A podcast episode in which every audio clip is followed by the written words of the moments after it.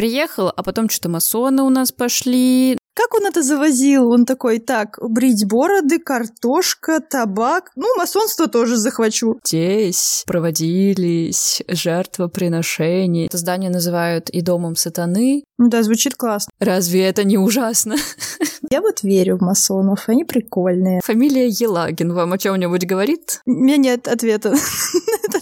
Я не масон, а я просто архитектор, чуваки. Масонами не рождаются, масонами становятся. Всем привет! С вами подкаст «Дилетантки в парадной». Я Женя. А я Юля. Здесь мы рассказываем истории Петербурга в формате непринужденной дилетантской беседы. Честно говоря, Питер не наш родной город. Мы из сибирской провинции, поэтому каждый день мы удивляемся уникальности Петербурга. Видим впечатляющие здания, невероятных людей, необычные места. Но нам мало только замечать это, мы хотим знать, что же стоит за каждой удивительностью этого города. Хотим знать его истории. Если вы тоже, приятного погружения в наш выпуск. Всем привет! Сегодня мы... Сегодня мы сидим в шкафах. А, да. Сегодня выпуск, значит, будет записываться из шкафа. И начать я хотела бы с того, что просто спрошу у тебя. Женя, что ты знаешь про масонов? Слушай, отличный вопрос. Угу. Потрясающий вопрос, Спасибо. потому что для меня масоны это что-то совершенно отвратительно непонятное. Каждый раз когда я такая... Есть такое слово «масоны». Открываю закрома своего мозга, а там пусто. Я знаю, что это треугольники с глазом. И еще недавно я посмотрела фильм «Код да Винчи», по-моему, да? Наверное. Знаешь такой да. фильм? Ну, короче, там вся угу. история с загадками крутилась вокруг э, религии, а, католичества и масонства. И вроде как я немножечко стала понимать, что масоны — это такие чуваки, которые вроде как тоже верующие, но как-то немного с прибабахом. Я надеюсь, я правильно понимаю. В принципе, да. Я тоже примерно так и понимаю. На этом мы заканчиваем наш выпуск. Вот мы сказали про масонов. Собственно, у меня мои познания тоже. Вот интересно, что ты сказала, что что-то отвратительное, типа, при том, что ты мало что знала. Отвратительно непонятное. А, да, вот, это все, что вот я испытывала, пока искала какую-то информацию на тему масонства, на самом деле, потому что это сложно достаточно. Они очень закрытые и тайные, и вот это все. И это не просто, как будто бы это не просто типа пафос какой-то или еще что-то типа, ой, мы тайная организация, первое правило клуба, никому не рассказывайте о нашем клубе, типа того. Короче, у них это не просто на словах, у них, кажется, реально всякие как-то покрыто завесой тайны. И, и ни хрена нельзя, ничего нельзя найти. В общем, эм, что я, в принципе, знала про масонов? До своих поисков, сейчас чуть-чуть побольше. В общем, то, что Пьер, который из «Войны и мира», Безухов, то он, да, он в какой-то момент увлекся очень сильно идеями масонства, и он там что-то всех ходил, ну не всех, он своего друга зазывал, я не помню, как его звали. В общем, судя по всему, Толстой так хорошо и ярко описал вот вдохновение Пьера, его энтузиазм, что у меня прям отложилось где-то в мозгах отдельно эта тема, что вот Пьер был масоном. Я не помню сюжет. Когда-то надо это разузнать, да? Да-да-да, это просто отложила. Когда я стану постарше, я что-нибудь там пойму. Вот. Факт номер два — это то, что их символ дельта э, с глазом внутри, как ты уже сказала. Это вот да, этот треугольник. И с лучами в разные стороны. Вот. Сейчас я уже знаю, что это называется всевидящее око. И да, это один из символов масонов. Вот. Ну и третий факт — это да, что они очень тайные, закрытые, и все мои какие-то предыдущие попытки понять кто они, чем они занимаются и занимались, какое влияние они оказывали. В общем, все это как-то заканчивалось провалом, потому что сложно, очень сложная какая-то тема и обширная. Почему, э, почему, собственно, я вообще решила эту тему затронуть? Это, да, Казанский собор и всевидящее око на собственно, фронтоне этого Казанского собора над входом. Причем там три, три оков Три? Три, три а, глаза. Подожди, а где да. еще? Я знаю один вот, ну, Один основной, впереди. да, да, да, да. И там еще есть два входа, и вот они, собственно, над каждым входом они находятся. Вот. Более того, еще и внутри Казанского собора есть некоторые символы. И это я уже предлагаю слушателям зайти и самим поискать после нашего выпуска. Фу-фу. И здесь мы плавно переходим, собственно, к небольшой такой истории, потому что, чтобы чуть-чуть понимать вообще, что есть масонство, надо перейти, вы, выйти из России и перебраться... Как надо.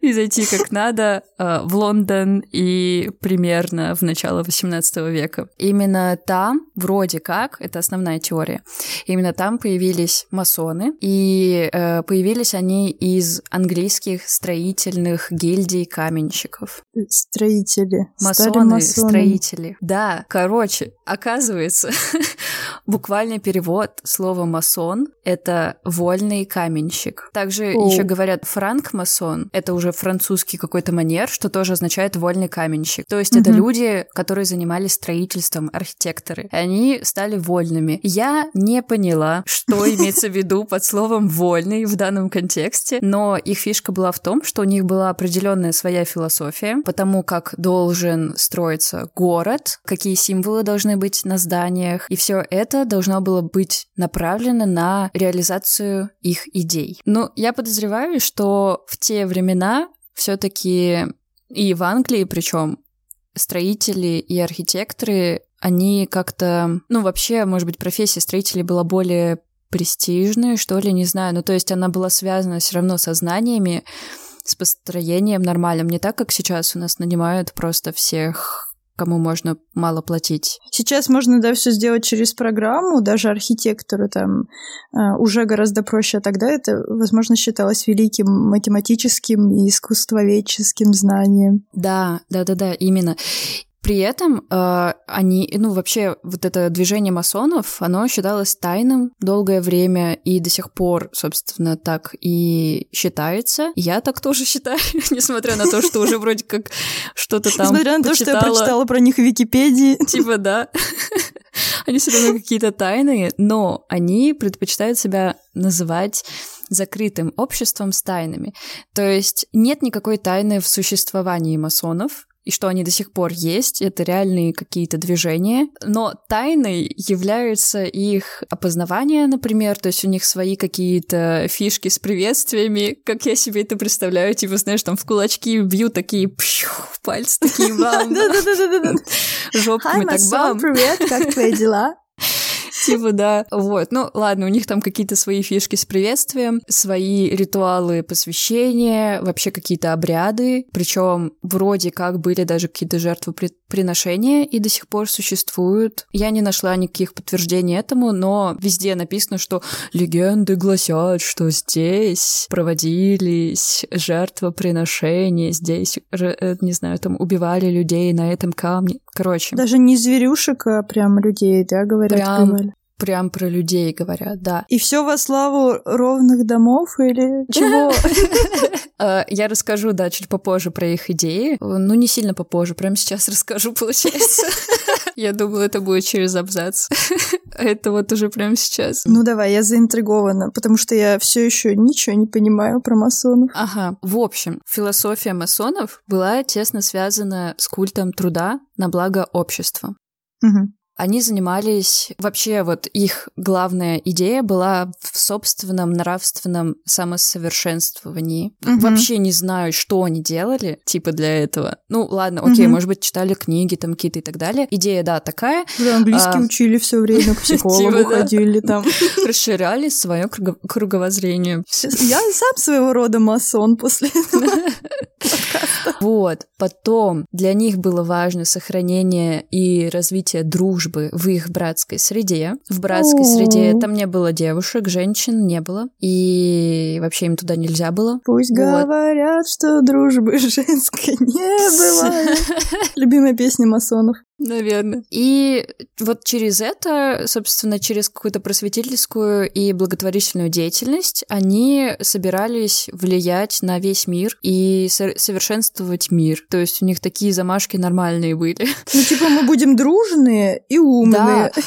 И по, по, сути, по сути, это звучит, можно сказать, даже адекватно. То есть они были за свое самосовершенствование, за то, чтобы дружить друг с другом, помогать друг другу, там, не знаю, уважать и так далее. И э, вести еще и какую-то просветительскую деятельность благотворительную, потому что, собственно, масонами становились только богатые, успешные и влиятельные какие-то люди. Об этом мы масонами тоже попозже не поговорим. рождаются, масонами Нет, нет, становятся. Нет, масонами Подожди. не рождаются. А получается, в Англии тогда все было, ну, не так, не дружно и не с- никто не самосовершенствовался и не ввел просветительскую деятельность. Но, видимо, да, были какие-то бреши в этом плане. Сейчас Ну да. Англия такая, типа, просто закрыть ваш подкаст после таких высказываний. Ну, наверное, да, действительно была какая-то потребность людей объединяться в такие штуки, в частности, у строителей. Ну, то есть это все еще мы говорим про каменщиков. То есть сначала это были именно каменщики, это потом уже стали Мгм. присоединяться всякие другие люди, которые вообще не имели отношения к строительству, но у них были деньги, они хотели в тусовку. Shut up and А. take my money. Да, все это классно. Единственное, не классно, что там все еще не было женщин. Мгм. Они самосовершенствовались, они совершенствовали мир, у них такие благие цели и так далее, но женщины для них все еще как э, предметы, типа, которые отвлекают от совершенствования мира. Блин, возможно, Ну, такое. здесь речь про увлечение и типа вот я отвлекаюсь, потому что я хочу тебя, женщина. Да, да, да, именно так и было, но как бы это, ну, ну, понятно, в общем, это такая тема, конечно. И понятно, что позже женщины тоже стали как-то быть активнее, когда у них с правами было уже получше, и они вообще стали что-то отвоевывать свою территорию, стали как-то присоединяться тоже к их движениям, но такие движения считались типа нетрушными, знаешь. В смысле нетрушно? Ну, Это не настоящее. Ну, типа, да, по канону должны быть только мужики, вот, вот так вот. Блин, жестко, женщин обижают. Ну, да. А потом женщины пытаются разобраться, что они тут вообще намудрили, вообще, что сиди, Википедию читай, блин. какие-то. Да. Вот. Также организация масонов не была связана с политикой и религией. Точнее, э, она была связана с религией, то есть э, все члены э, этих организаций должны были верить в высшую силу, в бога какого-то. При этом не было приверженности какой-то определенной религии одной. То есть, ну, судя, наверное, потому что масоны были в разных странах, в разных странах разные религии. Блин, круто. Получается, И, да, хочешь в и- Аллаха, Вообще, хочешь в да-да-да. Христоса. Поэтому допускалась любая вера. Главное, что ты веришь вообще, что высшая сила есть. Знаешь, мне кажется, что я понимаю масонов. Если твоя основная цель — это самосовершенствование, то тебе нужен какой-то духовная, да, типа основа, потому что невозможно да, все да, время да. совершенствоваться во что-то высшее не веря, возможно. Да, нужно куда-то стремиться. Как бы у них вот это все было, но у них запрещалось вообще вести обсуждение на тему религии и политики, потому что считалось, что это может их разобщить каким-то образом, и вообще это не их, как бы не их фокус, не их сфера деятельности. Слушай, капец они умные были, Да, эти масоны. вообще. А туда все еще не берут женщин? Сейчас уже, уже можно где-то. Google форму заполнить. Сейчас, наверное, уже можно. Но я в основном искала информацию про собственно, начало этой истории. Мгм. Ну, собственно, да, насколько я поняла, вот этот устрой, который, о котором мы сейчас говорили, он такой идеальный, как это должно работать. А, Мгм. Но со временем... Ожидание, да, реальность. реальность, она такова, что при распространении этой организации на страны, в частности, там на Францию сначала они пошли, потом в Россию, ам, эти организации стали более политическими, то есть они постепенно перерождались в какие-то вот такие, в каких-то людей, которые хотели все-таки на политику тоже влиять и не могли с этим не сталкиваться, имея свои взгляды Мгм. вообще, что нужно что-то там перестраивать. Сейчас мы поговорили про историю этого движения, и теперь давайте я немного расскажу про то, как это развивалось в России. Конечно же, естественно, есть теория о том, что масонство в Питер завез кто? Дайте-ка подумать. Владимир Владимирович Путин? Нет. Может быть, Петр Второй? М-м. Тоже нет. Нет, это Ладно, это был Петр Первый, да. Да, есть такая теория, естественно. Все вообще, я так понимаю, западные какие-то веяния, это благодаря Петру. В смысле, конечно. Как он это завозил? Он такой, так, брить бороды, картошка, табак. Ну, масонство тоже захвачу. Кунсткамера. Ну и на сдачу мне масонство дали. Ну, давайте, Ну, привезу его. что, оставить, что ли? Ну, в общем, да, есть теория, что вот когда он как раз-таки ездил в Европу, и, в частности, частности, был в Англии, а как мы помним, в Лондоне была первая вот эта масонская ложа. Угу. Поговаривают, что его там даже приняли, собственно, в эту организацию и дали ему звание, но этому нет никаких документальных подтверждений, просто люди такие, ну, скорее всего, вот так было. Он ведь ездил в Лондон, ездил, приехал, а потом что-то масоны у нас пошли, ну, короче. Подожди, а ты не знаешь, какое ему звание дали? Что, что там вообще ну, за звание? Вообще в масонстве существует... Старший масон. Э, э, э, Не-не-не. В общем, в, в масонстве существует три степени. Это ученик, товарищ и мастер. Собственно, товарищ? Да. Товарищ масон. Очень приятно. Это было вот уже там в 20 веке, наверное, в СССР. Ну, в общем, э, суть такова, что когда человек приходил э, туда, если его принимали, то он становился учеником. То есть он прошел там mm-hmm. вот эти обряды посвящения и так далее, он становится учеником, потом он становится товарищем и потом мастером. У каждой из этих степеней есть своя, свои какие-то определенные обязанности, то есть кто-то из них там руководит обрядами, например, кто-то из них проводит посвящение и так далее. Mm-hmm. Вот. Ну, я так понимаю, что Петр Первый, наверное, был по логике, если он только пришел, то он был учеником, но так как он был Петр Первый, может быть, ему и другое какое-то звание дали. Сразу мастера, естественно. Сразу мастер как увидели его грандмастер бит. большие руки. Мастер. Да. Ну, в общем, да, этому нет никаких подтверждений. А первые реальные упоминания в России о масонстве в России относят к 1731 году, то есть уже после смерти Петра I. Тогда Великая Лондонская ложа, та самая, первая, направила в Россию мастера Джона Филлипса для учреждения масонства. То есть э... мастер имел право учредить свою ложу, ну, то есть ложа — это вот э, структу, ну, структурное вот это вот подразделение масонства, угу. понимаешь, да? Туда входили там, не знаю, 10-15, возможно, людей. Подожди, это можно было отправить э, своего мастера в любую страну да. и спокойно там учреждать масонство? Типа а того. страна ничего не говорила? Поначалу вроде как нет как бы, возможно, они и не знали. Угу. Ну, типа, страна, может быть, и не знала. Все Оно тайное же, правильно, они же все тайно делали. Ну и поначалу, как это логично и бывает, собственно, посвящались в эту ложу только иностранцы, живущие в Петербурге. И уже потом к ним стали присоединяться люди, во-первых, не относящиеся к строительству, во-вторых, ну, русские люди. И, в частности, на самом деле масонами были, я не знаю, наверное, большинство вообще известных богатых людей, дворян. У тебя есть какие-нибудь например, да, например, Пушкин Александр, его отец, его дядя были масонами, Кутузов, Карамзин, Грибоедов, Лев Толстой угу. и еще много разных других людей, про которых мы тоже чуть попозже поговорим. Суть в том, что это было такое, можно сказать, модное, наверное, направление, движение, и учитывая, какие у них были идеи, ну, естественно, в, в каких-то дворянских кругах они обсуждали эти идеи и обсуждали там проблемы общества и так далее. И им было прикольно вступать в такие организации, чтобы как-то объединяться и делать что-то в целом. Ну да, звучит классно, я бы тоже вступила, наверное. Угу. Поначалу, в общем, у них так потихонечку это шло-шло-шло. Потом в эпоху правления Екатерины II а, произошел вообще расцвет русского масонства. Оно вообще в Питере базировалось, да? Да, пока в Питере, в Москве тоже оно появлялось, ну, в таких больших больших городах. Во Владимире, там в Архангельске тоже было, Полоцке. Но пока они были разобщенными. Угу. Такими. Они действовали не сообща,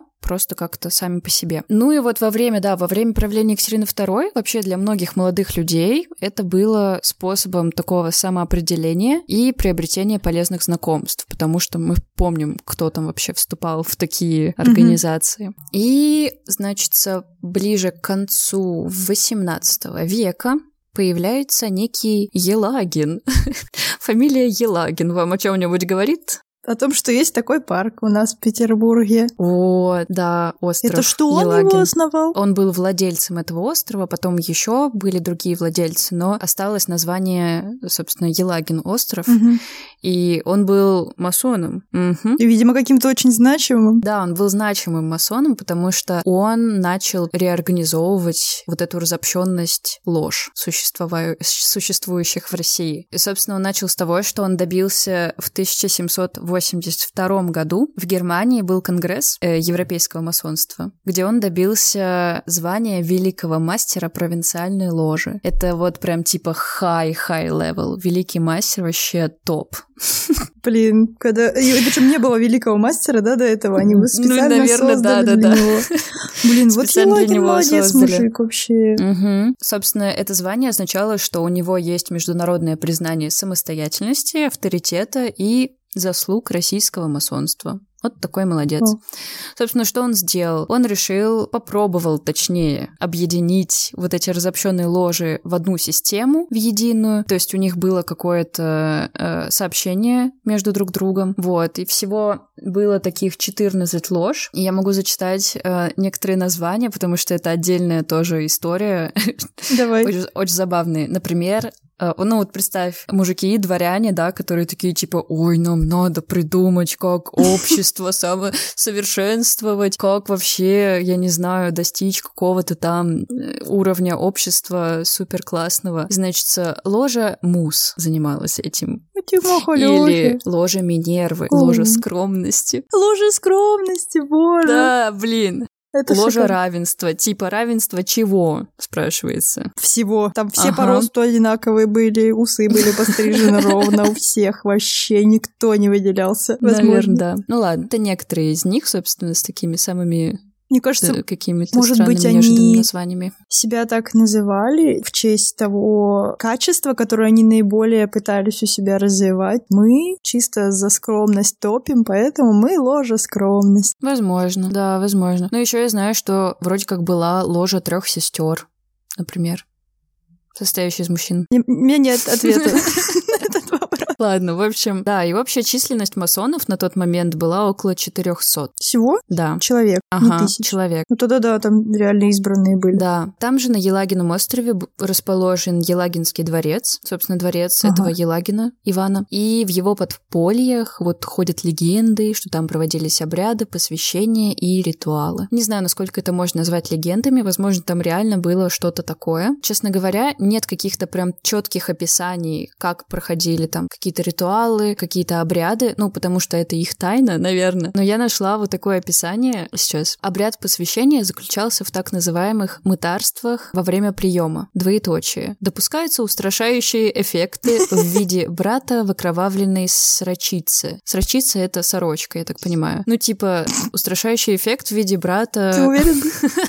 в виде брата кровавленного. Также устрашающий эффект — это устремленные против него шпаги или смешение крови с кровью братьев собственно, этой ложи. Как бы я не знаю, насколько это страшно вообще, когда ты понимаешь, что сейчас происходит обряд. На меня... А может быть, ему не говорили, что сейчас будет обряд, он просто его резко приводили, да, и такие, вот те срочица, вот те шпаги, и живи с этим как хочешь. Но человек, если он хотел быть частью масонства, он сам обращался туда, то есть он изъявлял свое угу. желание. Опять же, у него ну должна ну, да, была да. быть рекомендация от чувака, который уже состоит в организации. Вам нужно анализ мочи сдать, собрать рекомендации вот этот, этот э, Петька такой вообще молодец, он такой хороший, у него такие идеи, очень рекомендую вообще. Вот его прям надо в наши вот ряды. Он да. все домашки делает, он на одни пятерки учится. Только напугайте его посильнее, да. чтобы... Ну, вот, я как раз про то, что когда человек знает, что он будет проходить обряд посвящения, и типа против него там что-то эти шпаги направляют, или он видит чувака в крови, ну, я не знаю, насколько этому можно верить, насколько это страшно. Все это звучит как игра просто какая-то. А мне кажется, что он, да, он знал, допустим, что он идет туда, но поскольку они же тайные очень, они типа не особо любили болтать друг другу, типа, ой, вчера обряд посвящения прошел, может быть, никто никому не рассказывал, и он не знал. То есть его приглашают, говорят, сейчас ну, да. будешь знакомиться. И тут хоба и вот такое. Возможно, это было так. Ну да, да, возможно. Да, ты права. Но вообще говорят, что, наверное, мало было вот таких вот всяких штук, устрашающих. И вот что касается елагинской вот этой системы, говорят, что все это больше напоминало просто какие-то торжественные пиры, какой-то постоянный вообще бал и кутеж где все напивались и пели непотребные песни. Как дела? Как дела? Это, ну, я тоже об этой песне подумала, да. Блин. Это новый, как дела. Короче, они такие, мы они тусили. очень крутые ребята. и религиозные, да. а сами просто уходили в отрыв. Да, типа того. Вот, это что касается Елагина и его тусовки. Я, по-моему, прослушала, или ты забыла сказать, кто такой Елагин, что он вообще делал, и почему он такой влиятельный дядька? Почему у него был дворец вообще, в конце концов? Ну, он просто был э, государственным деятелем, то есть он был при Екатерине II, и вот, в общем, властный какой-то чувак. А он типа, Также да, он был... может, даже фаворит какой-нибудь. Да, и он также был вот поэтом, философом, то есть он как-то на все это влиял и, ну, вообще был как-то при, при власти, скажем так. Угу. Короче, приближенный дяденька. Угу. Окей. Так и что, получается, у нас можно приехать в Елагин, на Елагин остров. И поискать там, не знаю, следы какие-то, какие-то символы, посмотреть на Елагинский дворец и, возможно, в него зайти и ощутить какой-нибудь дух не знаю. Говорят, Какие кстати, вообще символы? Да, я расскажу чуть попозже, но вообще говорят, в общем, про еще про дворец, что там в зеркалах можно увидеть призраки. Типа жертв, всяких наверное, чуваков, вот этих вот которые раньше там были. Говорят про графа Калиостро, это, короче, чувак, по-моему, он из Англии, который приезжал в, собственно, в Петербург и приезжал в эту тусовку. Он тоже был масоном, и все его очень ждали, потому что у него были какие-то особые тайны, угу. таинства. Вот, все его очень ждали. Мои тайны круче твоих тайн. Типа, да. Ну и, собственно, он туда приезжал, и вот говорят, что именно его отражение можно увидеть в зеркалах, и что он там ходит по подпольям до сих пор, его вот призрак. Не знаю. И, кстати, нет какой-то однознач... однозначной информации, была ли это настоящая какая-то тайна классная. То есть там было что-то связано с золотом, типа, если они скидывают все свое золото, типа, в общую, скажем так, в общак. В общак, да, в общую казну. Масонский общак. То и он какие-то там обряды проводит, то типа это золото приумножается. Mm-hmm. Что-то из алхимического. И да, и короче, э, уговор был таков, что вот они все свое золото принесут, и оно приумножится, и вот эта часть приумноженного золота будет его. И, в общем, э, есть две версии, чем это закончилось. Одна версия, что все прошло именно так, все были счастливы, все офигели, что так произошло. Он забрал свою часть этого золота, и все дальше пошли кутить. И другая Они часть... такие типа просто, ну, классно тебе, нормально, Чего, да? пойдемте Приходи еще. А давайте еще раз попробуем, мы же так бесконечно а давай можем. ты еще себе больше денег сделаешь.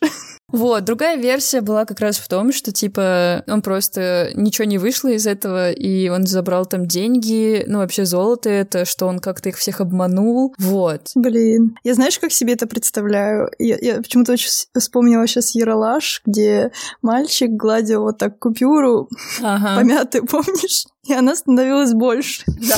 Примерно так и себе этого графа представляю. И он такой на последний раз такой, блядь, что-то уменьшилось. И все, и они такие, давай ругаться.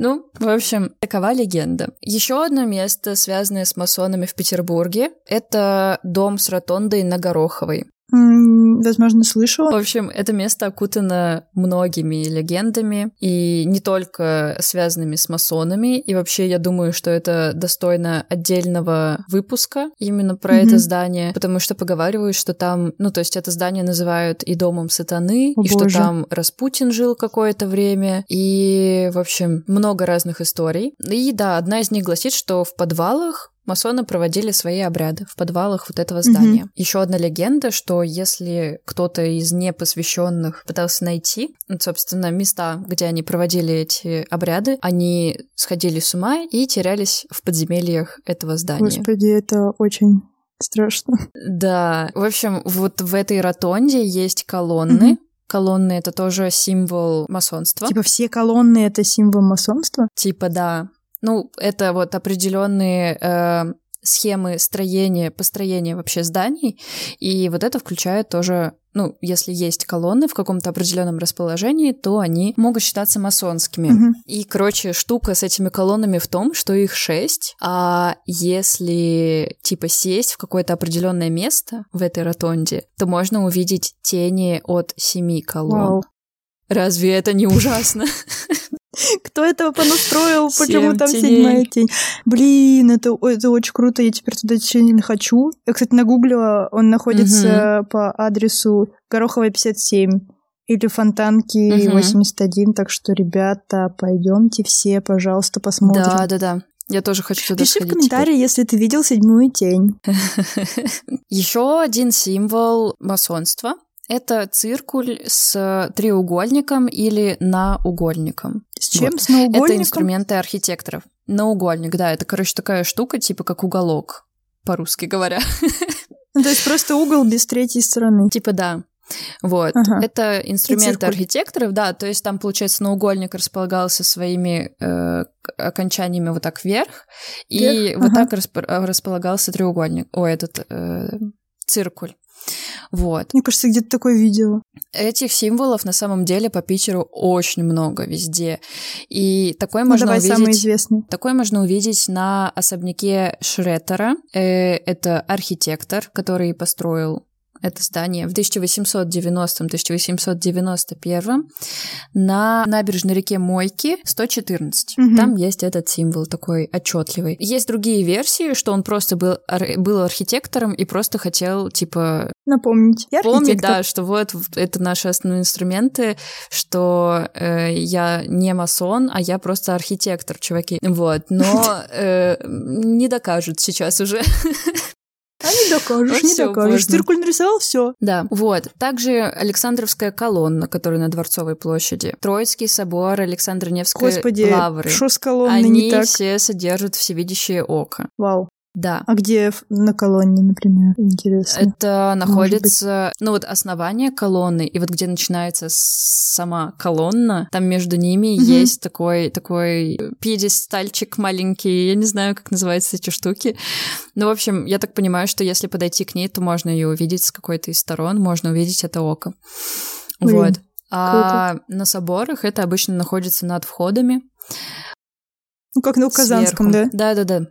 Вот. Ну, есть еще также теория о том, что вот это всевидящее око, оно вообще символ в целом религиозный. Ну, то есть не обязательно масонский. То есть это также может быть всевидящее око Господне. Но штука-то в том, что строителями всех этих мест были люди, как раз-таки вот 17-х, э, нет, 18-х, э, 19-х веков, которые строили, собственно, город, и которые были масонами. То есть мы сейчас возвращаемся к Казанскому собору, с которого мы начали, mm-hmm. и его вообще э, стал начал планировать еще Павел I, который по некоторым источникам и сам был какое-то время масоном. То есть масонами mm-hmm. были даже люди, которые в целом управляли страной. Ну да, короче, вся это сбилось все да. настройки.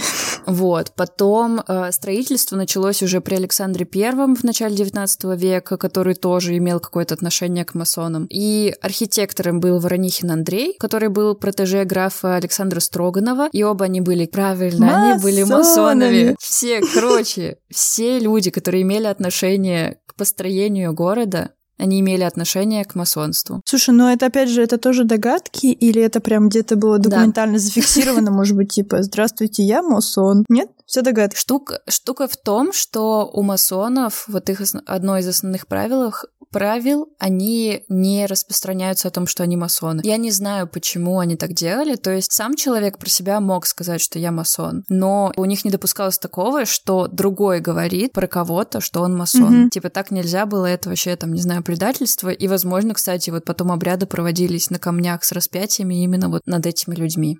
Я не знаю. Они были с распятиями, господи, ужас. И, ну, в общем, да, вывод такой, что многие, вообще многие-многие российские архитекторы, деятели культуры, искусства, люди при власти вот в то время, они состояли в масонских организациях и непосредственно занимались построением города. И именно поэтому мы можем видеть очень много знаков повсюду, вот этих символов. Здесь можно сказать, что они могут относиться как к религии, так и к каким-то другим вообще организациям, типа организации архитекторов. Но можно также и с уверенностью говорить, что это и масонские символы, потому что, ну, мы знаем, что эти люди были масонами. Мне кажется, здесь каждый сам выбирает, верить да. или нет, да. Я, я вот верю в масонов, они прикольные. Угу. Надеюсь, они никого не убивали на самом деле, просто это была шутка. Слушай, а какие еще символы? Есть какие-то еще, типа циркуль, глаз? Потому что я теперь только и буду тем заниматься, что ходить по Петербургу и искать масонские символы символ. Да, еще есть компас, вот эти колонны. То есть, например, даже про Казанский собор. Угу. Изначально он планировался немного по-другому, и там должно быть две вот эти колоннады. То есть они как-то в форме песочных часов. А, да. Я Симметричная, типа, она должна быть, да? Типа, да, да, да, да, да. Но что-то там не хватило денег или что-то такое, была какая-то проблема, и они не смогли полностью вот реализовать вот этот план. Угу и сделали только с одной стороны. Я находила какое-то объяснение, что, короче, какой-то энергетический поток проходит через эти колонны, то есть он же как раскрытые руки, да, можно mm-hmm. сказать. Он проходит через эти колонны, заходит вот в здание, собственно, религиозное вот это, да, эм, молельное, не знаю, церковное, да, и там это, этот поток как-то преобразуется под воздействием вот этих всяких церковных ритуалов тоже, и выходит выходит, короче, еще с других входов, типа в мир преобразованный. Ну, в общем, блин, там, там такая глубина вообще всей этой темы. И да, можно еще больше, собственно, узнавать. Вот, но я рассказала немного, а дальше вы сами. Отлично. Блин, мне теперь хочется подойти сзади к Казанскому собору, вот так вот распростереть руки и да, получать да, эти да, потоки да. волшебной энергии. В этом и суть. Потрясающе. Господи, наконец-то смогу объяснить кому-нибудь, откуда взялись эти глаза в треугольниках. Я очень счастлива. Потому что я тысячу раз проходила мимо Казанского, и с кем бы я ни шла, никто не знает. Все таки о, масонские символы, ну пойдем дальше. И вот я обрела это знание. К слову, да, еще дополню, что масоны, конечно, есть до сих пор. И сейчас они уже не настолько закрытое общество. Я даже встречала, ты просто сказала, что типа масоны прикольные. Я встречала, да, какую-то статью, что вот э, один из масонов российских по-моему, его фамилия Богданов, но это не точно. В общем, он кто-то там в правительственной среде, какой-то чиновник, и он в том числе масон. И он говорил, что сейчас это не настолько закрытое сообщество, потому что молодежь именно считает, что это классное направление, классное движение. У них mm-hmm. признание именно со стороны молодежи, а то поколение, которое старше, они в силу того, что там в СССР они как-то, ну, подвергались каким-то гонениям, до этого еще они в принципе закрывали закрывались, запрещались, потому что имели отношение непосредственно к политике. И декабристы, кстати, от них пошли и говорят, что революции все тоже произошли от масонов. В общем, сейчас это уже более спокойное, кажется, движение и, возможно, приятное. Вступаем в масонство. Всем масонство. И Кстати, в ротонду. Мне кажется, что я тоже что-то немножечко нагуглила про масонство, когда искала всякие фактики про одно место. И вроде как, и есть еще несколько символов, которые я знаю, про которые ты не упоминала. Это типа фасции, это такие прутья, обвязанные ленточкой. И вот эти символы достаточно часто тоже можно увидеть вообще много-много где в Петербурге. Эти прутья — это плетки, которыми наказывали масоны. Wow. Либо сами себя, либо кого-то. Это были плетки для наказания, если недостаточно самосовершенствующиеся. Ой-ой-ой-ой-ой. Вот, так что, возможно, масоны не такие уж и милые. Хотя, господи, у нас Жестко. вообще в школах раньше розгами солеными били по жопе. Так что подумаешь, фасции да. какие-то. Блин, масонов еще изучать, изучать. И самое крутое, что можно в буквальном смысле потрогать это все. Вывод такой, давайте будем лучшей версией масонов, будем слушать наши подкасты, да, да, искать символы в Петербурге и ждать, когда Юля расскажет нам что-то еще безумно крутое и интересное. Спасибо, Юляш. Ей, все, до встречи. Пока-пока. Чао, какао.